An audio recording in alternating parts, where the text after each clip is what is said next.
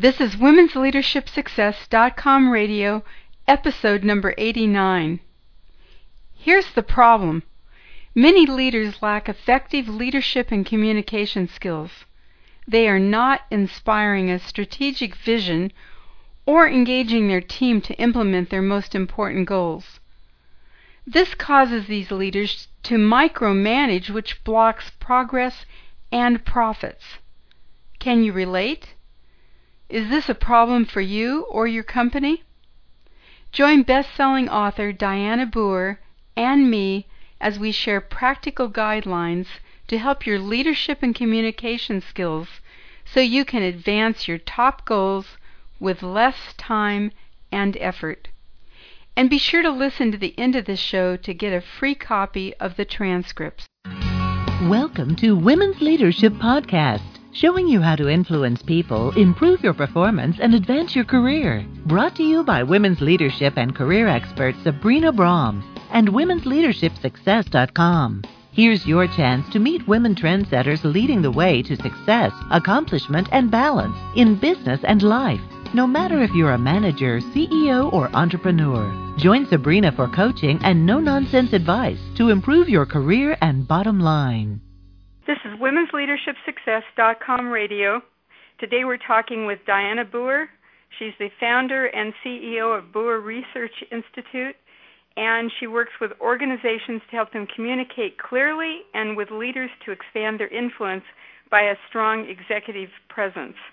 She has provided communication programs and coaching to some of the largest Fortune 500 companies and governmental agencies such as IBM, Lockheed Martin, Raytheon, ExxonMobil, BP, Chevron, ConocoPhillips, and many more.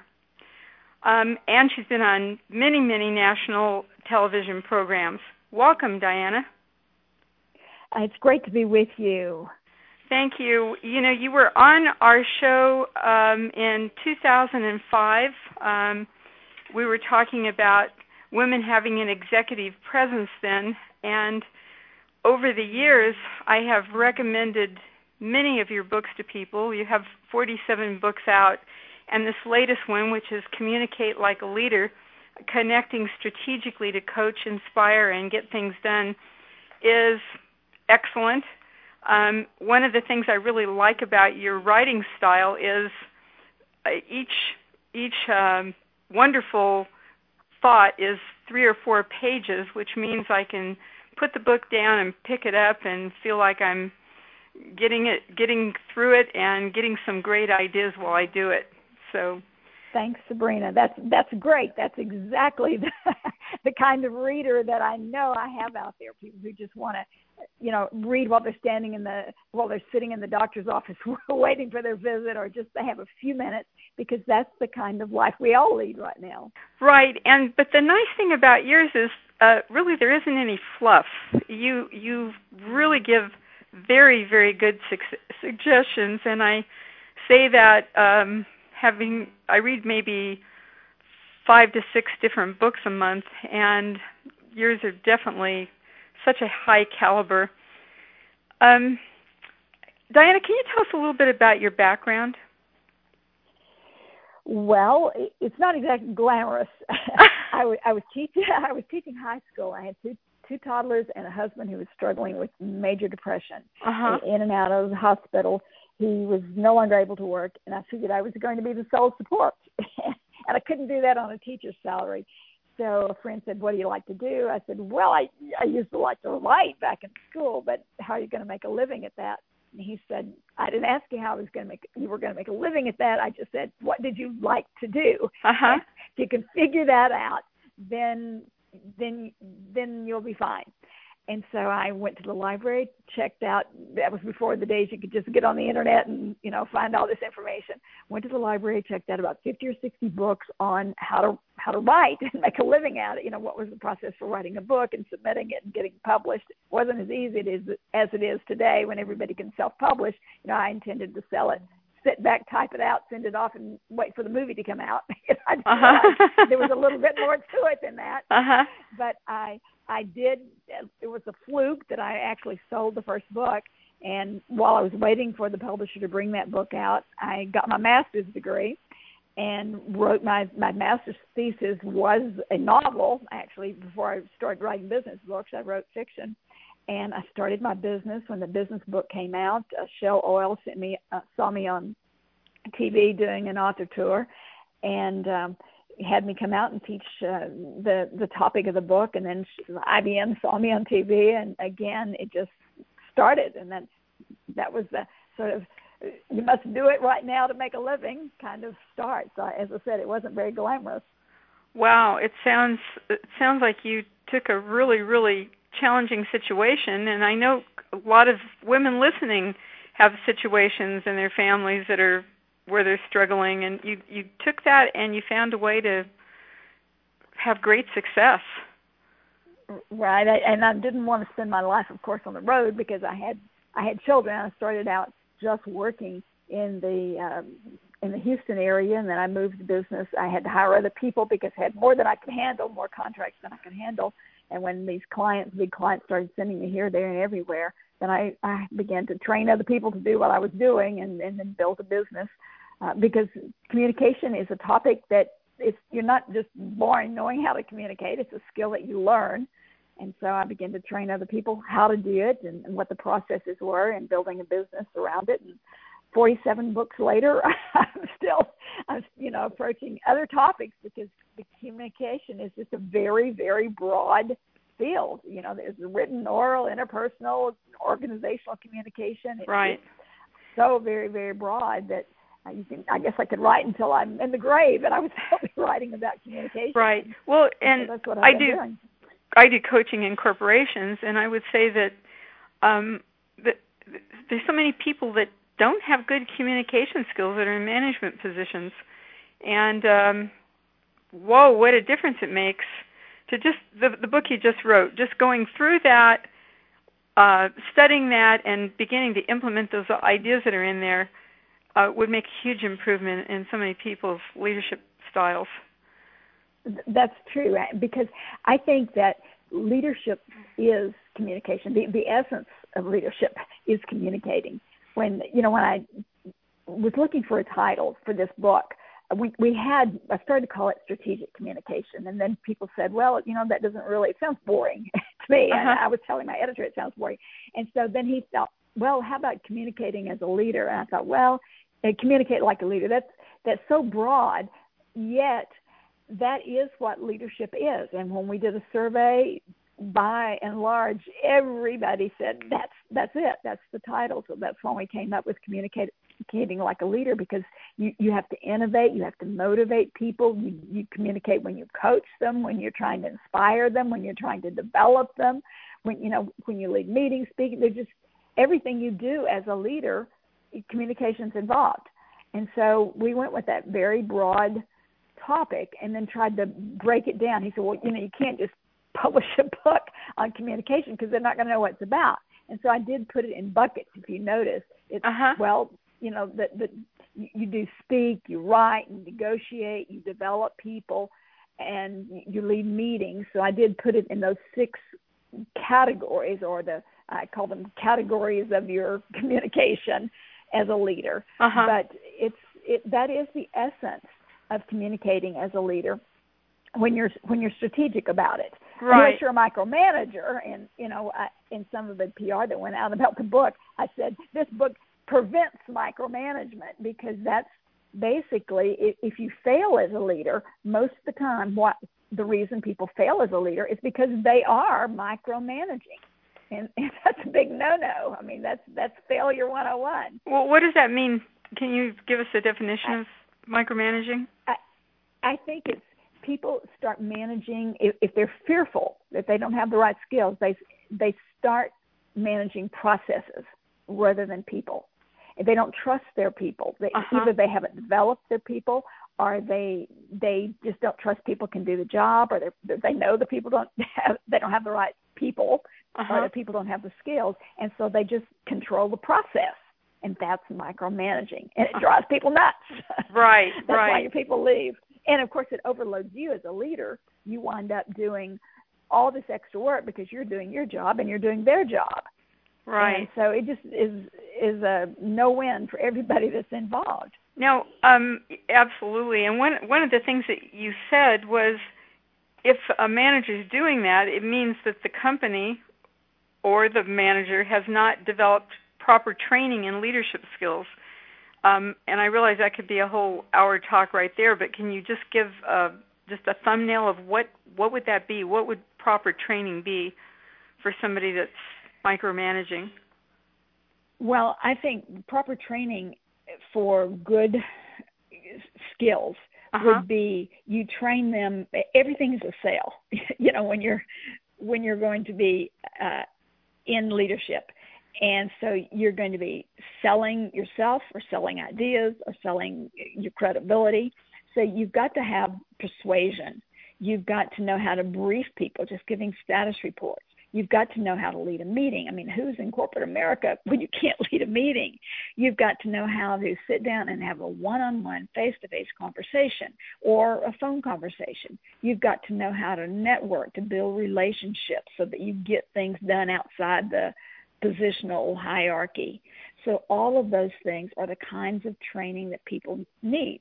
Now that might break down further to they now have have to be able to listen, they have to be able to speak, they have to be able to write, they have to have um, conflict resolution skills mm-hmm. to break each of those down. But the end result is what I was talking about selling, briefing, meeting, conversing, networking. That's the end result of those basic skills. Um, and so the training might be in a classroom, it might be you know online. You can carry that training out, but it, it could even be um, mentoring or or on the job training. Mm-hmm. But the end result needs to show up that way. Uh, well, I'm I'm just thinking of different people I've worked with in different corporations, and there are people that are getting promoted because they are highly skilled in an area, but they have none of the communications or soft skills. And um, right.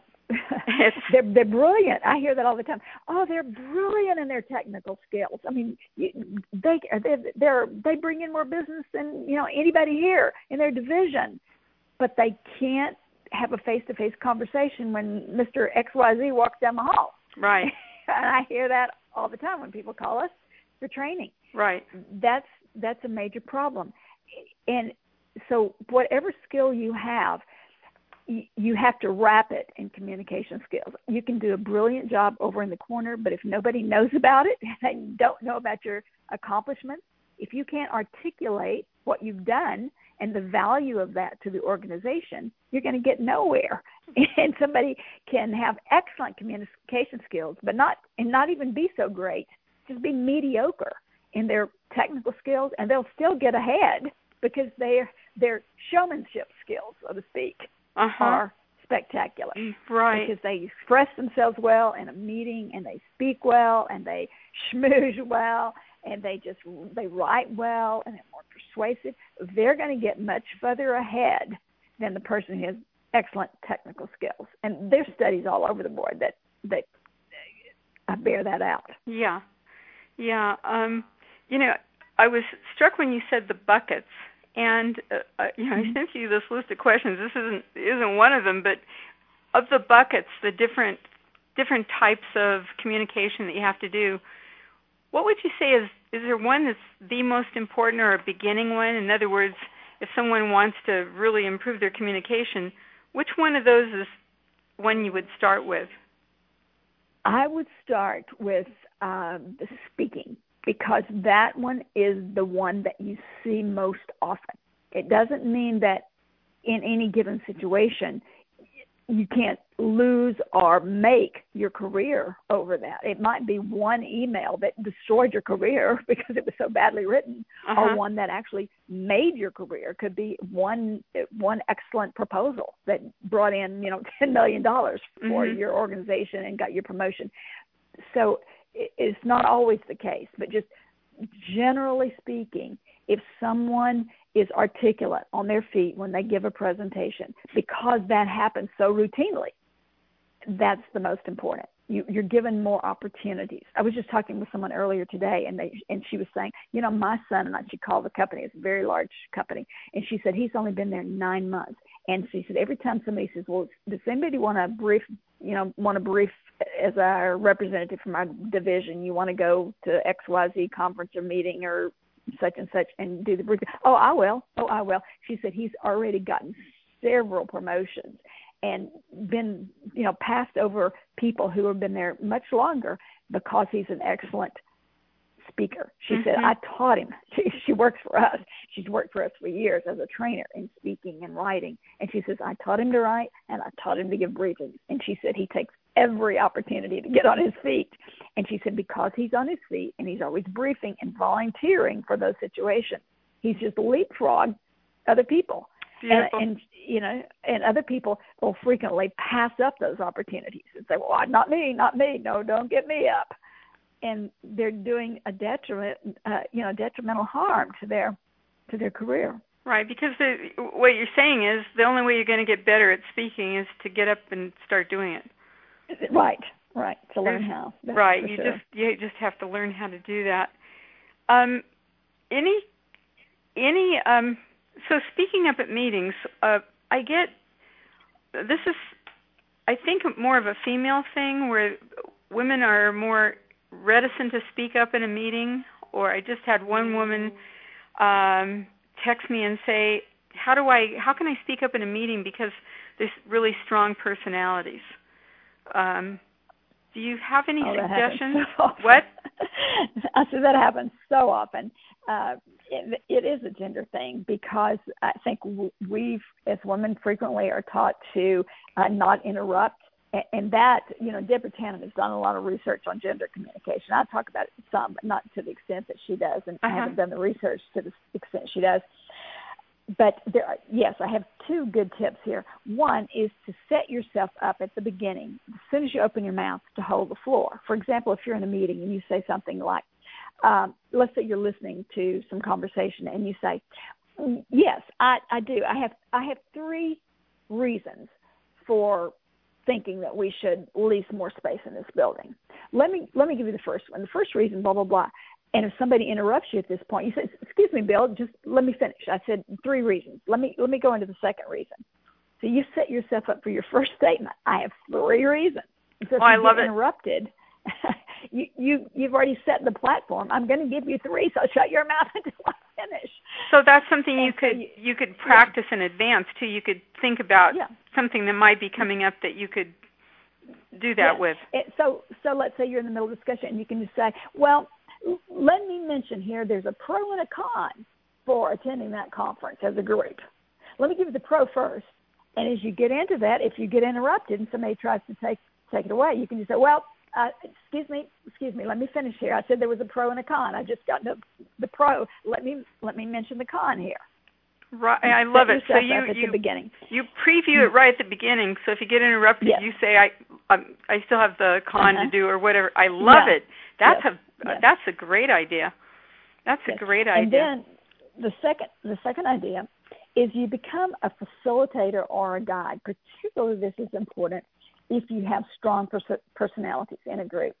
Um, what happens generally, I see this happen so much when we do presentations coaching, is let's say you're a lower ranking person in the meeting and you've got you know a group of six vice presidents and the CEO in there. Uh-huh and they one of them brings up something side conversation and they address it to the person across the room. And the person uh-huh. across the room says well that's right that's right tony. Well yeah martha what do you think? And well martha i don't know joanne.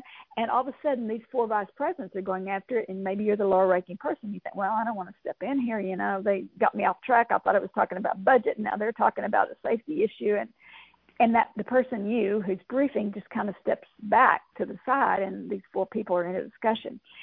That's not the way to do it because what happens is they think they went over the, the meeting was supposed to last an hour. Now you're going an hour and a half. They walk out of the hall and they think man she can't control a meeting. We were an hour and a half late. They never think well they were the reason. Uh-huh. they got it off track.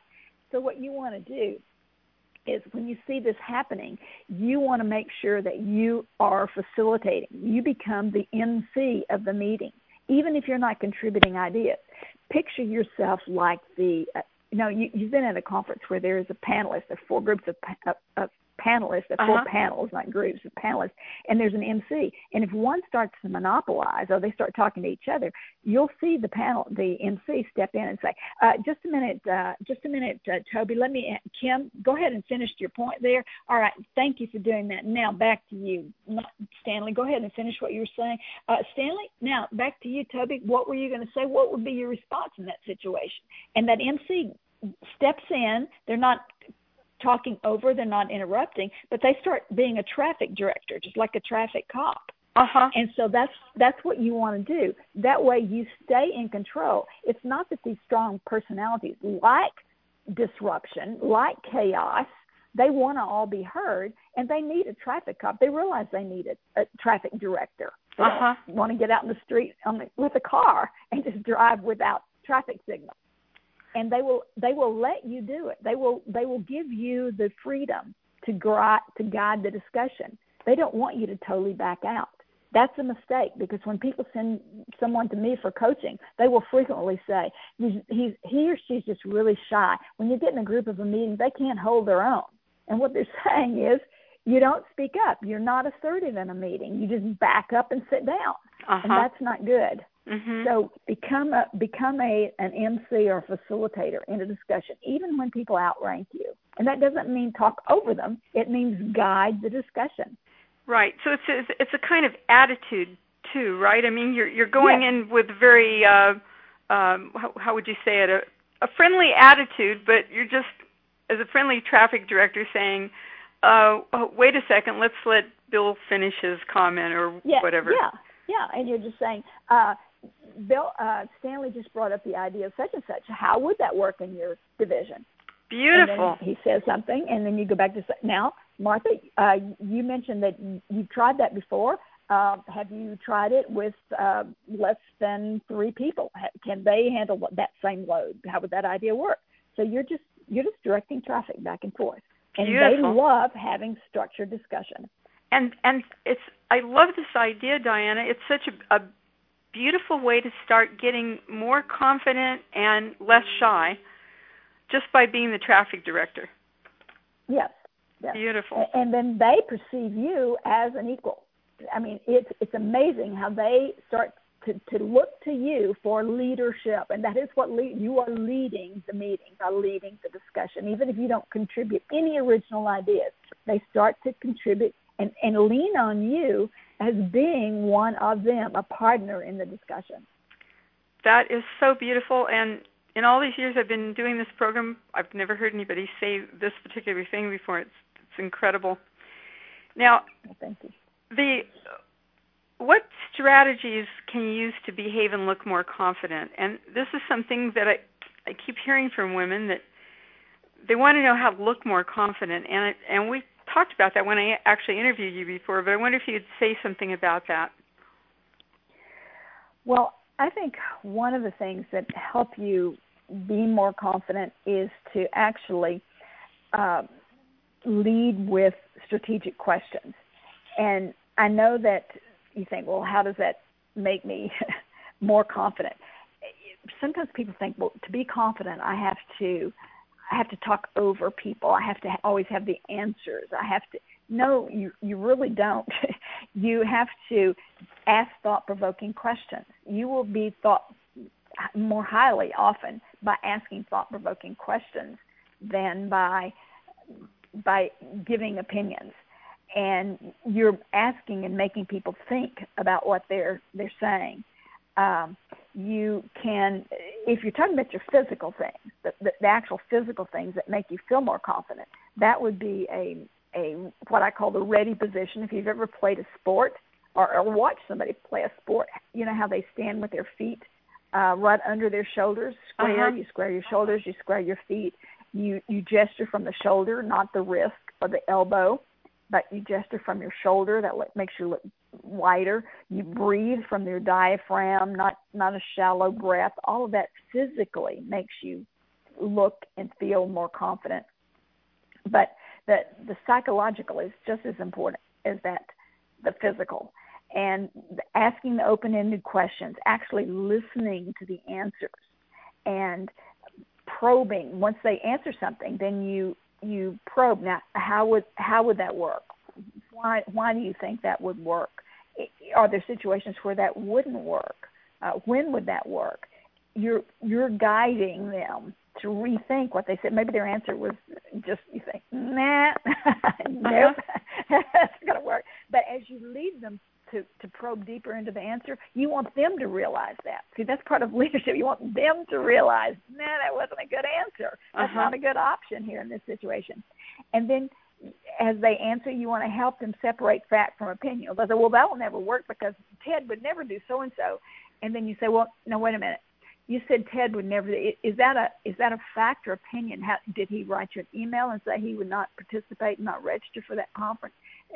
And so a lot of times, well, well, I don't know that for a fact, but I think, uh huh, you know, and so so you're helping them separate fact from opinion, and then if they say, oh no, that's a fact, well, could you send me the, can you send me that article? I'd like to take a look at it. Or could you could you send me some data on that? Could could you send me a link to that?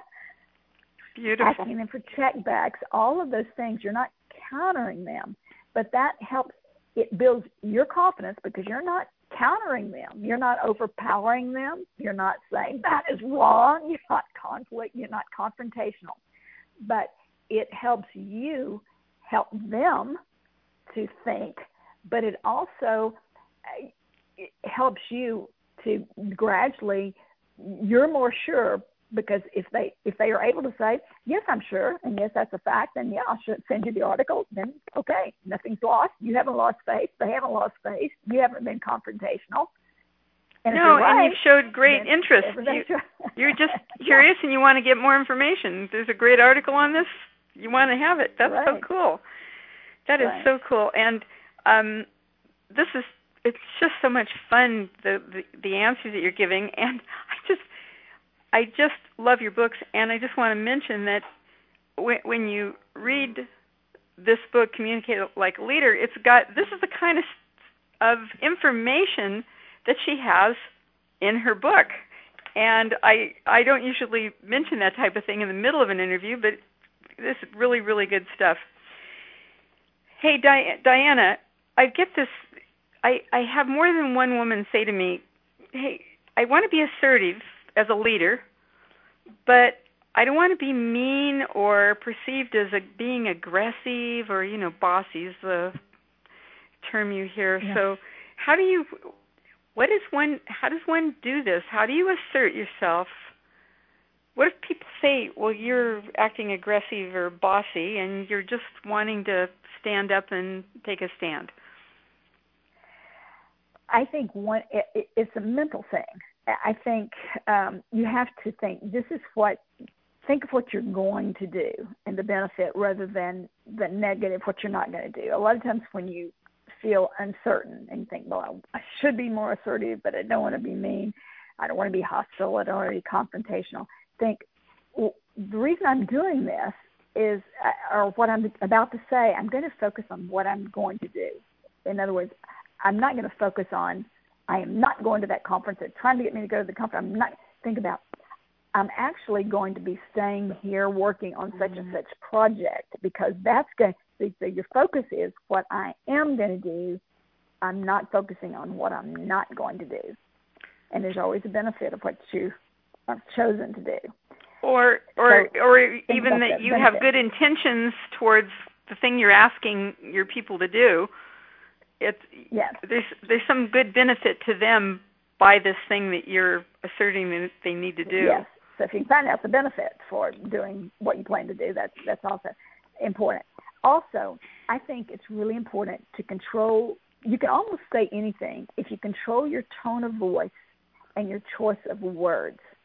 In other words, your action should be assertive, but not necessarily your tone your tone of voice and your words keep your tone of voice and words neutral. I, I think that assertiveness and that feeling of meanness or hostility comes through, and that charge is made based on people's wrong word choice and their uh, their arrogant tone. Eh, let me give you an example. Let's say let's say you're you're unhappy with oh some customer service something, you know, bad service to an airline or uh, dry cleaners or something, and they they say, look, look, just just sit down. We will handle this when we get to it. I've got to take a minute. Just just sit down. Please sit down. And maybe your response is, no, thank you. I, I want to stand. See, you, you know, your tone of voice is just neutral. It's just plain. It's not mean. But your action is assertive because you're standing up. Uh-huh. You know, uh-huh. they want you to go, get away from the counter. Just, ma'am, just, just, just, please go sit down. No, thank you. I, I want to stand. It's, it's just a neutral tone of voice. In fact, even a friendly tone of voice. Uh huh. But your action is, I am standing here. You can't tell me to go sit down. I'm going to stand here until you take care of this problem. Uh huh. So, so be assertive in your action but not in your tone of voice. Right. Not in your word choice. I like that, and I find a lot of times smiling after I say something yeah. is helpful. That yeah.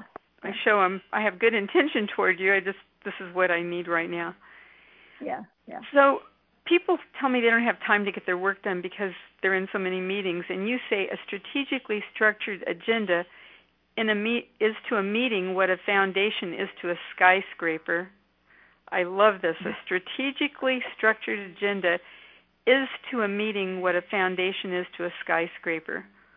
What what is a strategic structure? Well, you know, it, basically anything. I, I'm referring here to a foundation of anything. They're a building, but everything has a foundation that is going to stay in place. Otherwise, it's just rolling all over the place. It's not flexible. And would you believe probably half the agendas when we go into corporations and doing meetings, courses, and training, and we introduce the idea of having a functional agenda. People are, what agenda? I don't usually have an agenda. And when they do, what they what they're calling an agenda is just a list of topics. Uh huh. And they said, "Well, that's that's my agenda. I just kind of have a list of topics that we're going to cover." Uh-huh. And I was thinking, that's not an agenda. And what I try to introduce is what a real agenda should look like.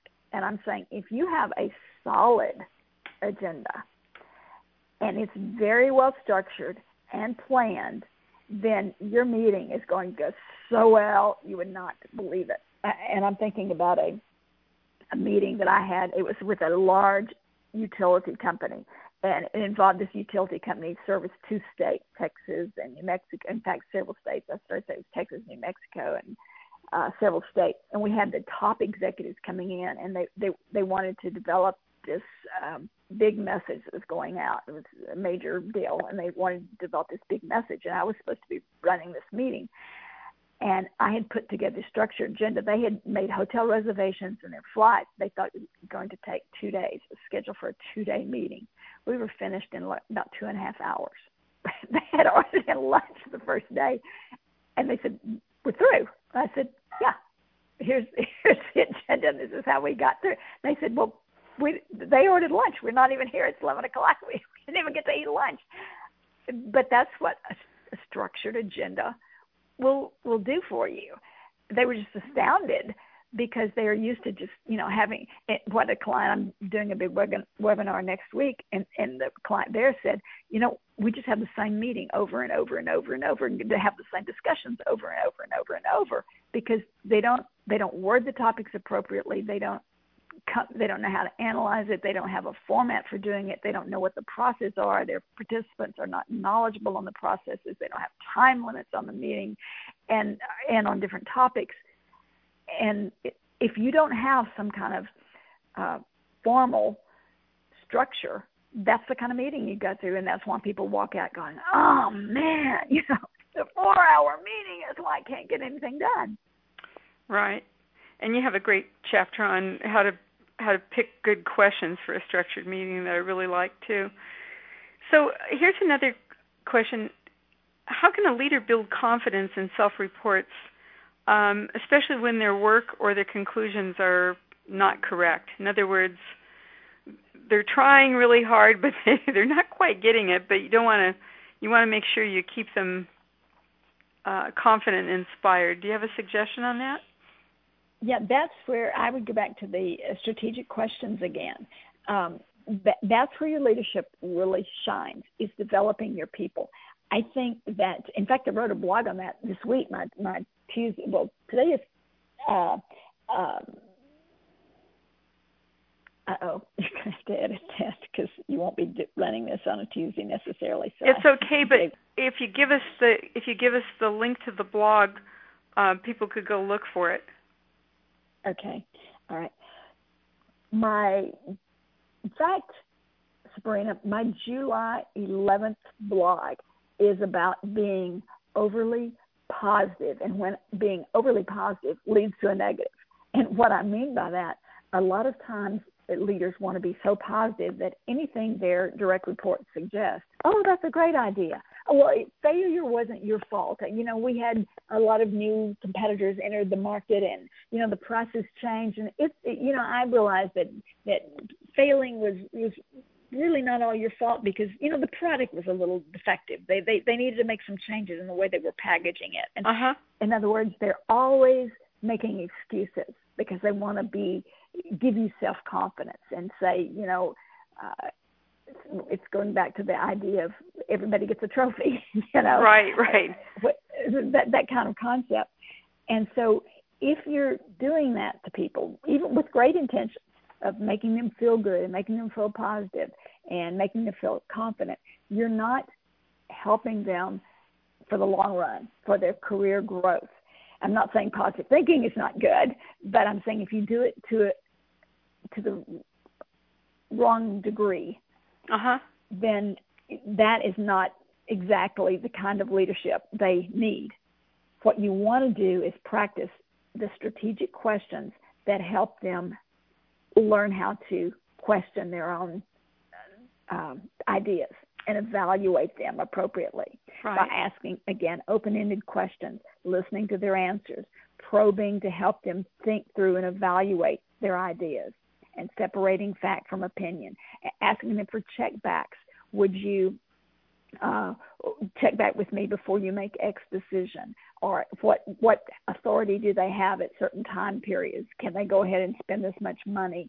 or is there a, a, a, precaution you want them to take? Be sure before you take this step, this is something that frequently happens. It's going to get you off track. So check back with me before this happens. Mm-hmm. Or here's a here's a danger point. Be sure that you don't let this happen. You'll know you're in trouble if you know this shows up, etc. And those things help give them confidence that they're on the right track. But you're not just micromanaging so that you're telling them every step of the way what to do. That right. builds confidence. And and also confidence. you're tell them what success looks like. Yeah, you're also um, you're you're helping them understand that making mistakes is part of learning that helps you to grow and be the the best person you can be in your job. That, right. They're telling them this this is the goal.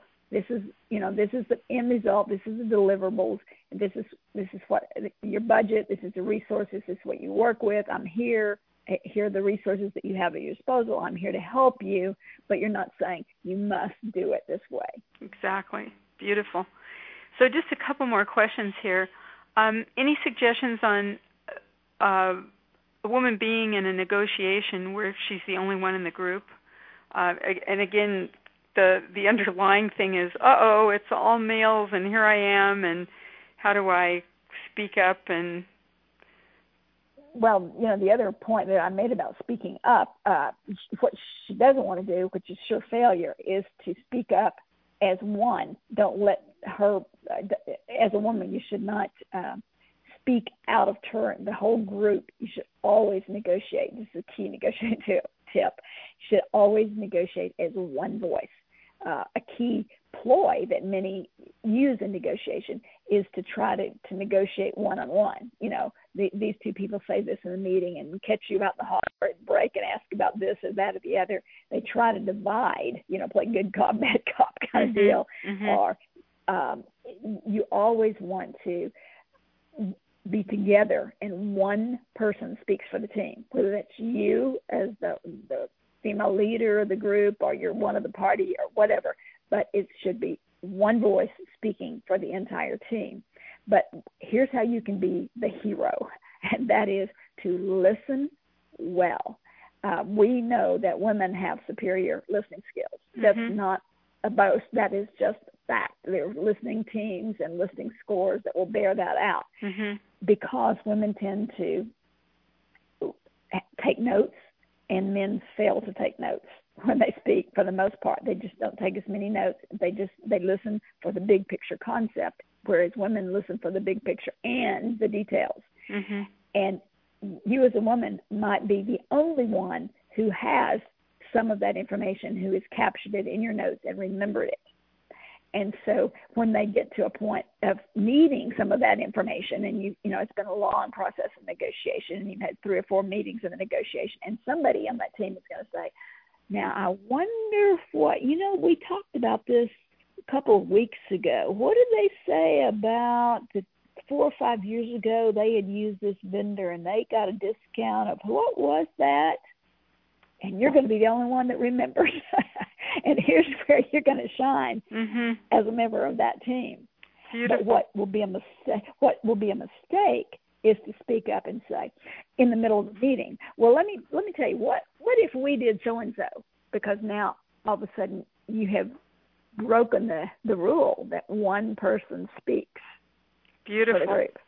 And you'll become the enemy of your team. Instead, Right. you want to be the hero by saying, "Let me let me call a break here just a minute," and then you go out in the hall and you say, "Hey, hey, hey, team members, here's the information we need. I've got it. I captured it back in August, you know, so and so when we talked last year, and here was the information you need. And then you will be the hero because you will be the only one that will listen well enough and capture those notes. Beautiful. Or or even if you if the negotiations go more than one session, you may have information that is going to help the whole team with the strategy Right. because you were right, listening right. so well. That's the beautiful Yes, part.